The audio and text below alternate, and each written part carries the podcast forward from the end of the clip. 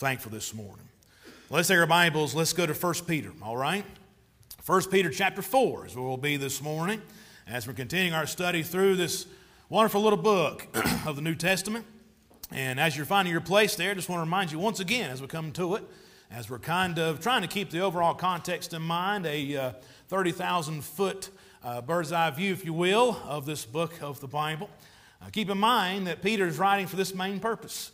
He is writing to strengthen the brethren, just as Jesus told him to do in Luke 22 32. When Jesus said, Peter, when thou art converted, strengthen thy brethren. Uh, this is what Jesus wanted him to do because the Lord knew in just a few short years after the birth of a New Testament church that they were soon find themselves under great suffering and find themselves going through great persecution, being tortured, and even being put to death, all from the cruel hand of the wicked ruler of Nero. And so, in that moment, these believers they needed a lot of strength, but how were they going to get it? Where were they going to find it? Well, they were going to find it as Peter and other men like him, other apostles, would sit down in the inspiration of the Holy Spirit and write these books of the Bible to give them great hope, to give them great encouragement, to give them great comfort. And that hope, be reminded, that hope we've been talking about for some time now is not some uh, game of chance, if you will. The hope that we have as believers is not let's cross our fingers and hope this thing works out type of hope. You see, the hope we have that we get to enjoy and that we can confidently stand upon is a hope that is based on the person and promises of God. You see, that's real hope. And that's where we stand as believers. And this is what Peter is trying to do, trying to give them hope through the fiery trials which are trying them and which would try them. just trying to help them and give them great strength and great hope. They would find it as they would read God's great word. And so, folks, if you need hope today, you need some encouragement today, some comfort and strength today, remember, get in the Word of God. Let God help you because He will. He'll strengthen your soul.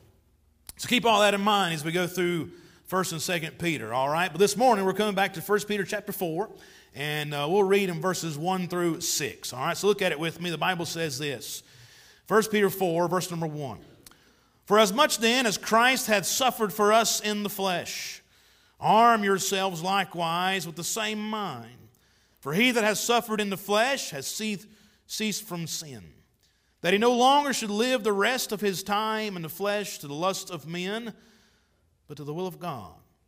For the time past of our life may suffice us to have wrought the will of the Gentiles when we walked in lasciviousness, lusts, excess of wine, revelings, banquetings, abominable idolatries, wherein they think it strange that you run not with them to the same excess of riot, speaking evil of you.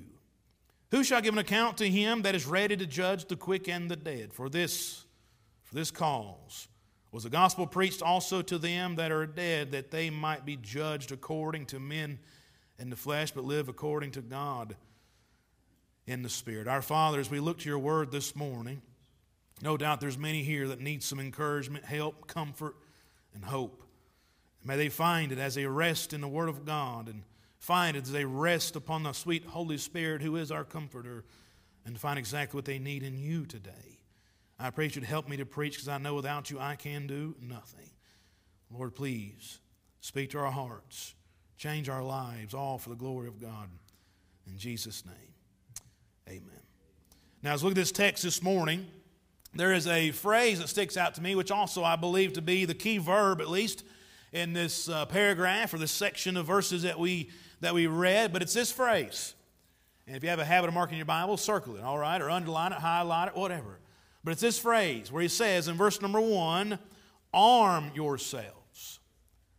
Arm yourselves. Say it with me. Arm yourselves. All right, that's about half of it. Rest of you join in. Here we go. Say it with me. Arm yourselves. Arm yourselves. Now, when you read a phrase like this or hear a phrase like this said, what comes to mind? You may have several things that come to mind when somebody says to arm yourself, but for me, I think of bracing myself, of getting ready, or be better be prepared. But prepared for what? Well, again, with this word arm yourself, I'm thinking that I need to be prepared to fight. Anybody here like to fight? Don't raise your hand. All right, anyway. But be prepared to fight. Uh, be prepared for battle. Be prepared to defend myself somehow. And that's exactly what this phrase is getting at when he says, arm yourselves. You see, uh, this word, arm yourselves, has been used by a Greek commander within the Roman military as he would command his men to prepare for war.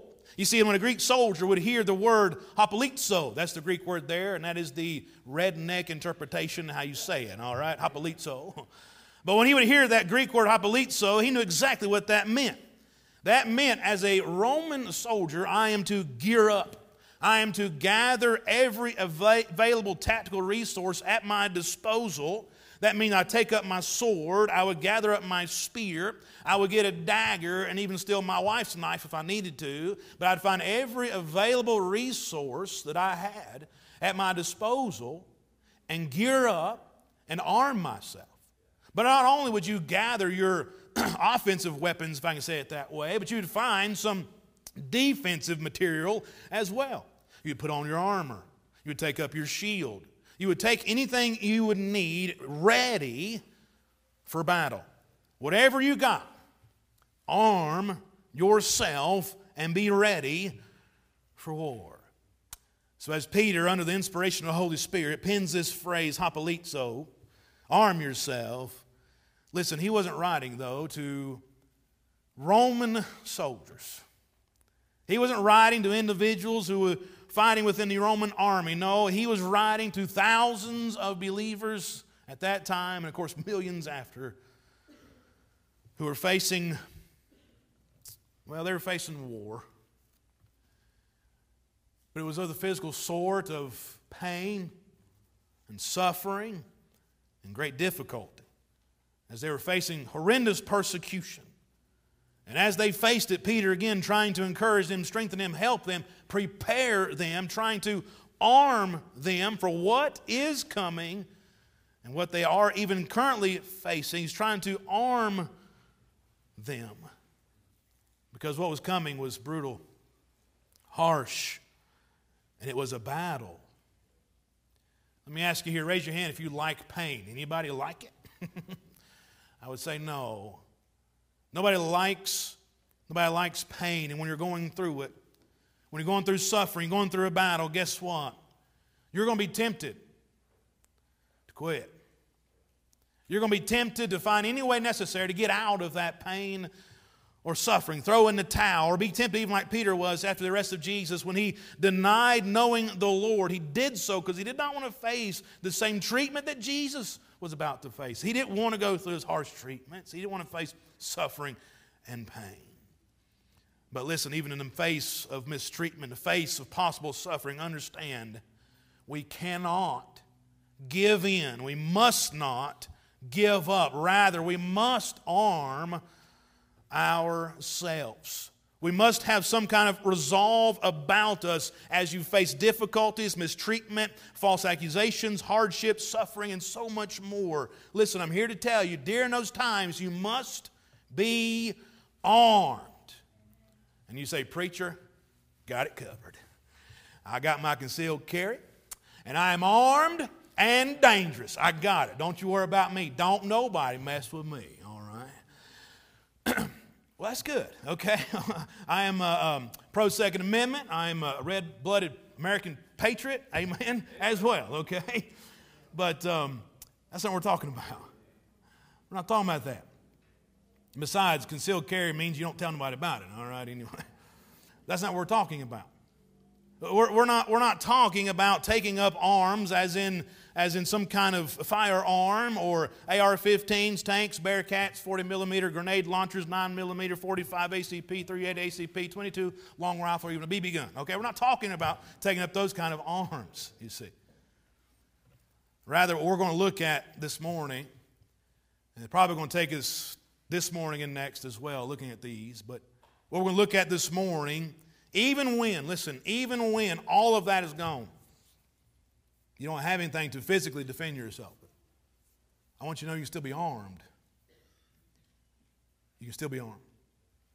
To arm yourself. Now, As we think along these lines of arming ourselves within a context of spiritual warfare, no doubt our minds would go to passages like Ephesians chapter 6 and verse 10 through 18 when it says, Finally, my brethren, be strong in the Lord and the power of his might. Put on the whole armor of God, you may be able to stand against the wiles of the devil. For we wrestle not against flesh and blood, but against principalities, powers, rulers of the darkness of this world, against spiritual wickedness in high places.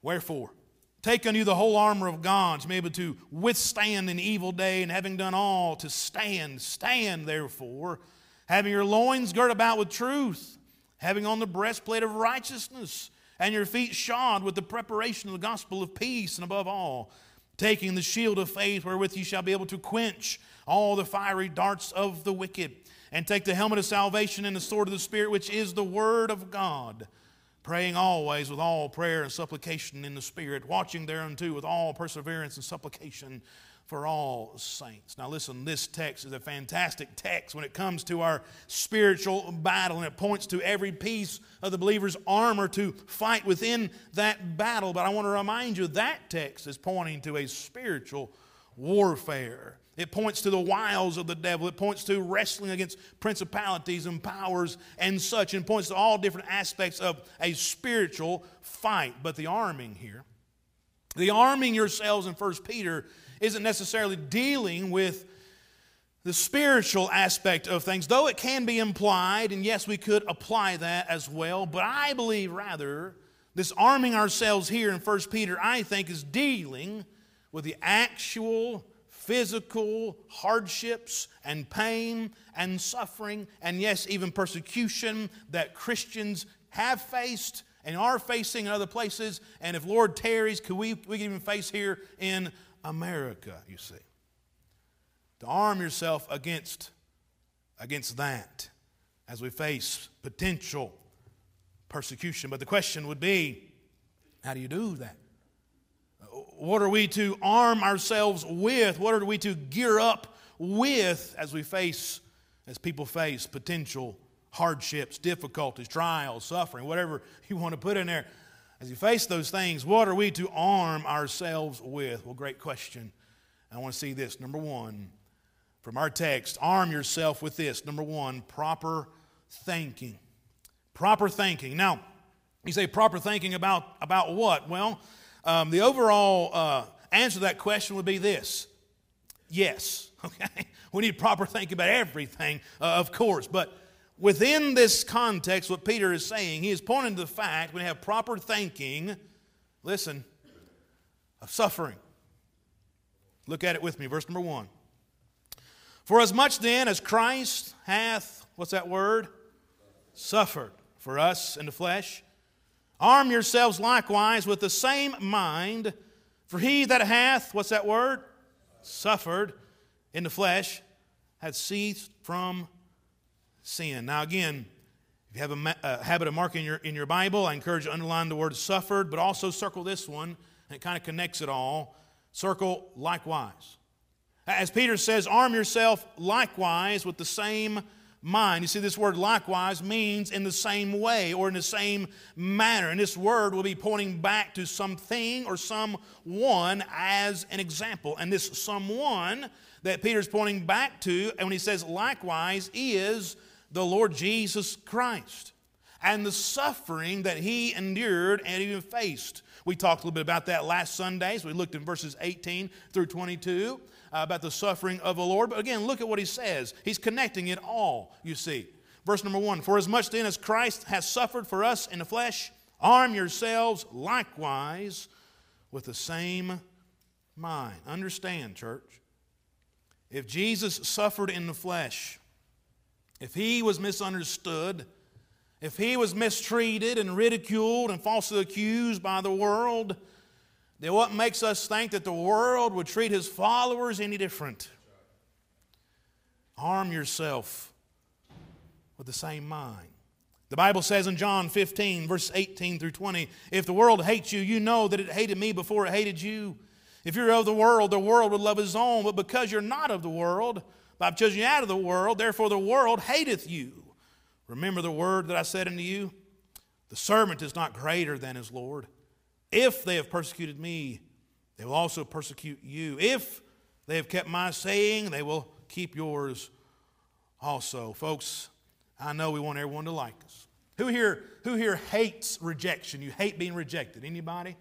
I hate it, okay? Uh, I, I, do. I hate being rejected. I want people to like me. Uh, not everybody does, but I want people to like me, you know. I hate being rejected. But listen, if you stand up for what is right and you speak out the truth for Jesus, ain't everybody going to like you. Not even here in the Bible Belt. They're not all going to, going to like you and pat you on, on the back. And because of that, we need to be armed with proper thinking when it comes to the fact of mistreatment, accusations, suffering.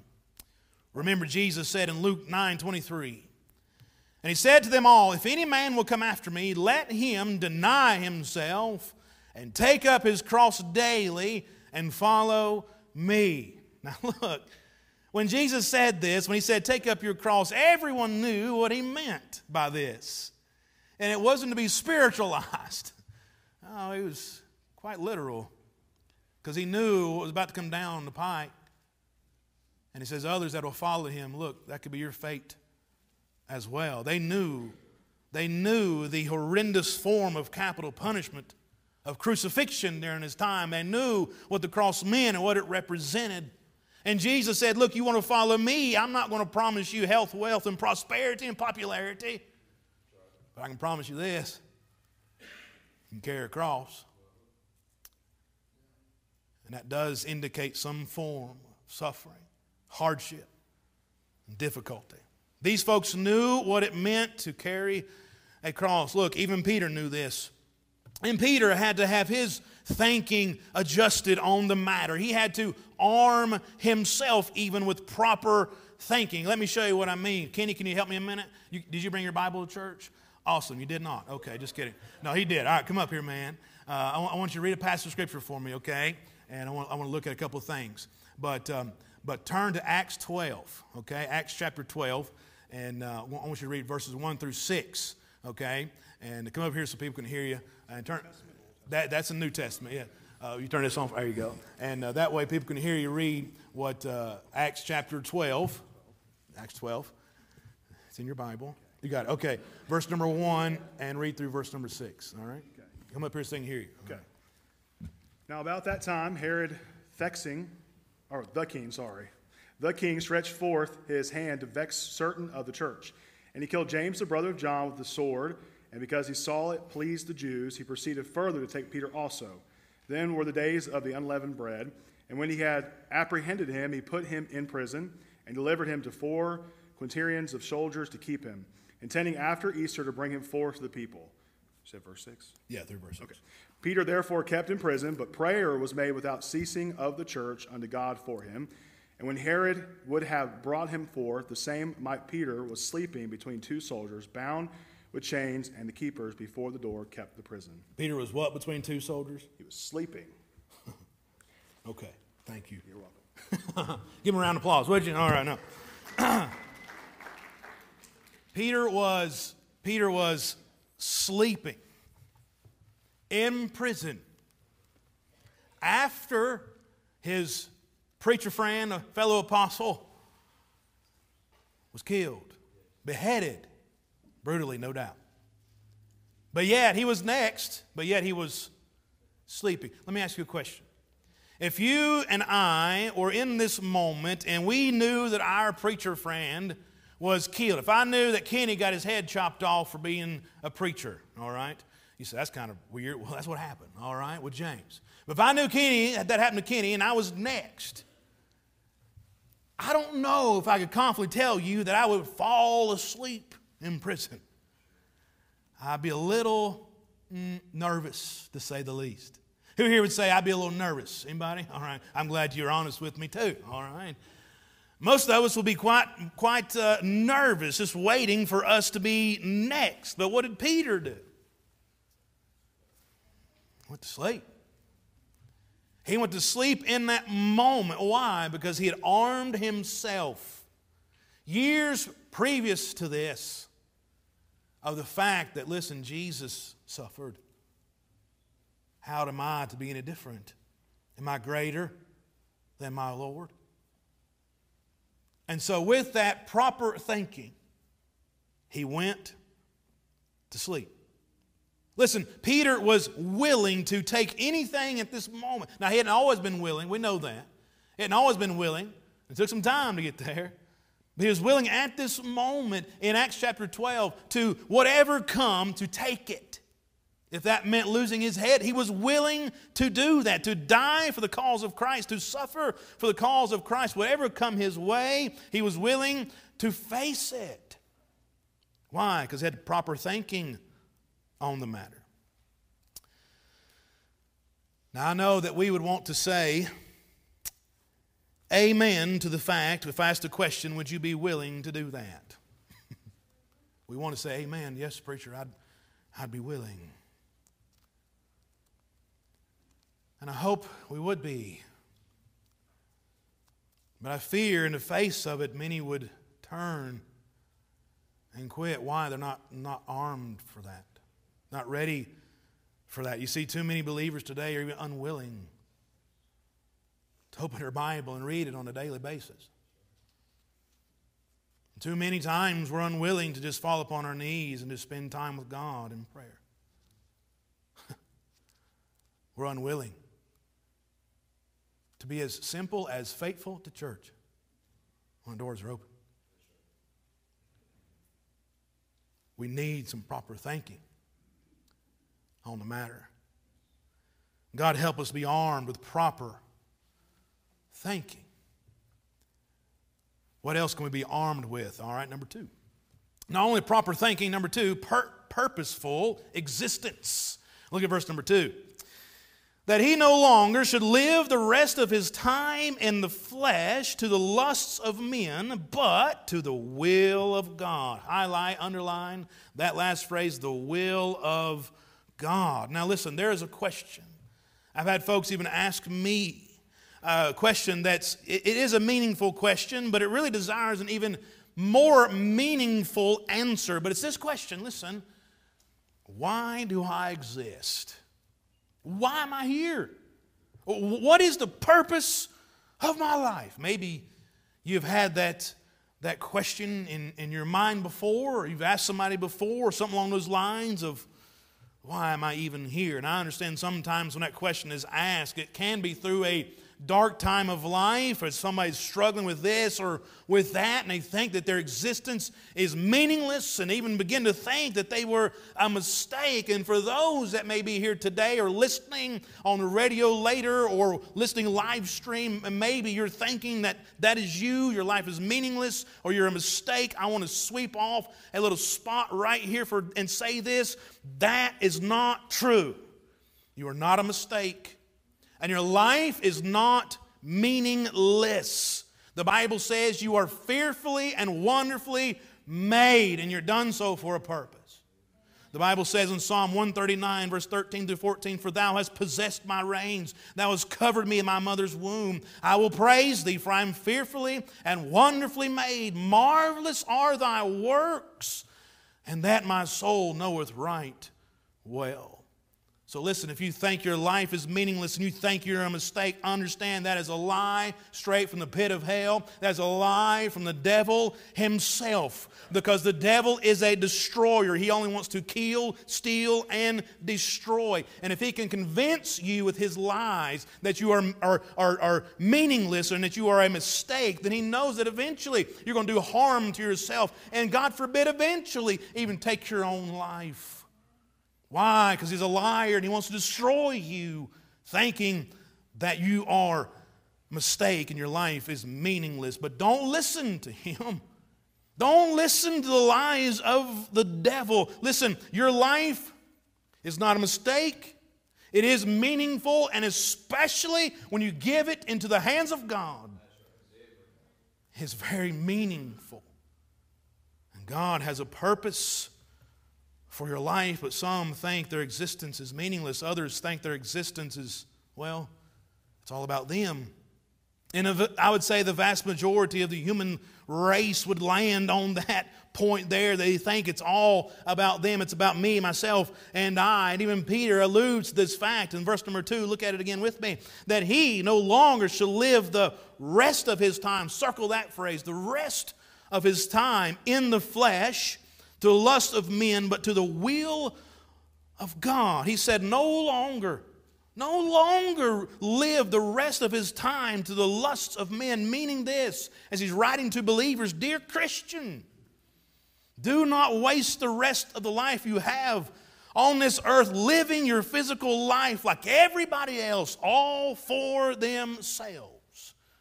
As he says, the lusts of men, the desires of mankind. Don't live like everybody else who are living for themselves, but live for the Lord because, listen, selfish living, I'm telling you, is wasteful living.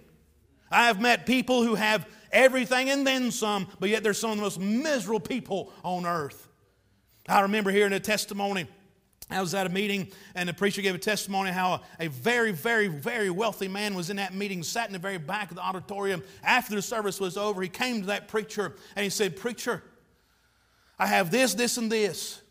Here's all that I have in liquid assets. Here's all what I have in other things as well. Here's what I have, and, and I am a multi billionaire. And if I could get just half of the joy that you have in your life, I'd give half of all that I own. And of course, he's a Baptist preacher, and he said, Well, we can try. you know, start with me, you know, we'll try. he was joking, of course. He's just pointing out the fact that this man was miserable, had everything, but he's living for himself. Selfish living, no doubt, can be very much a wasteful living. Now, now, now I'm not saying you shouldn't take care of yourself.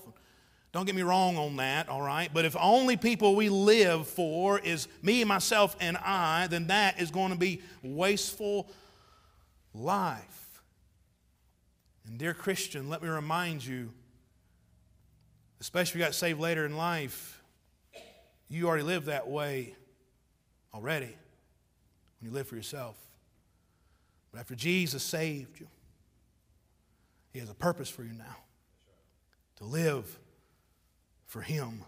God has a will for your life. Now we understand there's a general will, if I can say it that way, for all believers as we see the simple commands in Scripture, when, when we know that it, it's God's will for everyone to be saved. 2 Peter 3 9, the Lord is not slack concerning his promise, as some men count slackness, but is long suffering to usward, not willing that any should perish, but all should come to repentance. We know it's God's will for every believer to be a witness, Acts 1 8. You shall receive power after the Holy Ghost come upon you. You shall be witnesses unto me both in Jerusalem, Judea, Samaria, unto the uttermost part of the earth. We know we're to be witnesses. Uh, we know it's God's will for us to be in the Word, study thyself, to, to show thyself approved unto God. We know it's God's will for us to assemble together as we can, uh, as, as, we, as we can. It says in Hebrews chapter 10, verse 25, not forsaking the assembling of ourselves together as a manner of some is. We, know these things, right? The, the general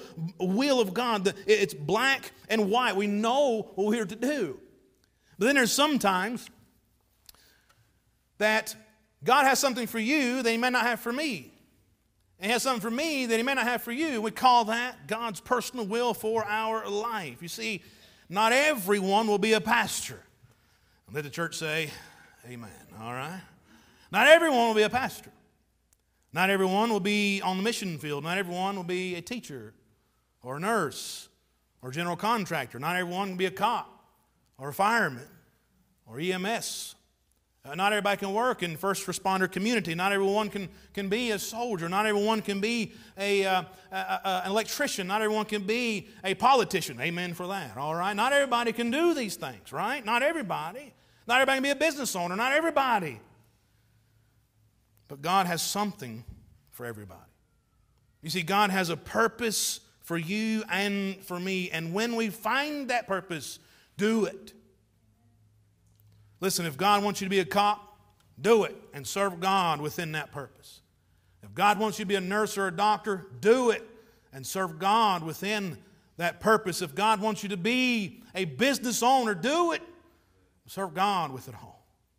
You see, too many times I think we get in our minds, get in our heads that the only way that I can serve God is if I surrender to preach or surrender to do this or, uh, you know, surrender to full time Christian service. And I get it. I understand when preachers say, uh, give your life to full time Christian service. I understand what you're saying. But it can give a little bit of negative connotation too, you see. Uh, that, that might mean that somebody that's not a preacher can't serve God full time. Well, I've not read in my Bible we're to be part time Christians, okay? No matter what you're doing. No, you serve God fully with your life and whatever purpose He has given you to do. Find God's will for your life and do it because listen, when it comes to facing, going back to what he's talking about, arming ourselves, especially against persecution, against suffering, against difficulties. Because listen, when you find yourself facing those times, when you find yourself going through some difficulty and suffering, do you know how you're going to be able to endure them and to face them and not quit? When you're armed with this, when you're armed with well, I know it's what God's given me to do. But, but, but I know I'm in God's will. Good. Be armed with that. That when the waves and the storm comes and beats against your vessel, you'll continue to sail on. Armed with the fact and knowing this is God's will for my life. So, how can we be armed today? Hmm. we got to have some proper thinking. Proper thinking on the matter when it comes to enduring pain and suffering. You see, it was just common in the New Testament that those that followed Jesus, it would happen. Our American culture is highly against that. I'm not saying I want pain or enjoy pain, I'm not saying that, but our American culture is 100% against it.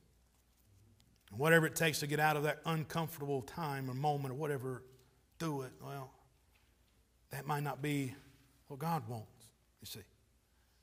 We've got to have some proper thinking. And number two, we've got to have and be armed with purposeful existence. This is what God wants for me. This, these people were in the middle of God's will at this moment. You see, too many times we think that we're going through this difficulty. Well, it must be some kind of sin, or it must be some kind of wrong I'm in or I've done that I've, I've deserved this. Well, sometimes there is consequences of sin. We've talked about this before, but that don't always mean you're in some, some sort of sin while you're going through suffering. We, we, we saw that in, in the life of Job when his friends, those miserable comforters, remember? They thought he was in some kind of sin. That's why he lost his family and lost everything he owned. That wasn't true. He was armed, Job was armed with knowing he was in the center of God's will. And that's why he did not curse God and die or charge God foolishly. He knew it. We must be armed with the same that when these times do come, you can face them and endure them and even live victoriously through them in the Lord. There's a couple of things here I would love to take more time and look at, but I think I'll save it for next Sunday. As we look at two more points next time, we'll see be armed with a peculiar life and, and be armed with this. There's coming a prospective day in the future. I want to stop here today. And I'm wondering if God is helping you in that moment to adjust your thinking on the matter. We've got to have proper thinking. But especially to find what God wants for your life. And maybe you're in the middle of it. You, know what this, you know it's what God wants for you, but why am I facing this? You know, that common question we have when we go through difficulties. Stand strong in the will of God and on the Word of God because you have a purpose for your life. Let God help you through it. Our Father, we thank you for your word.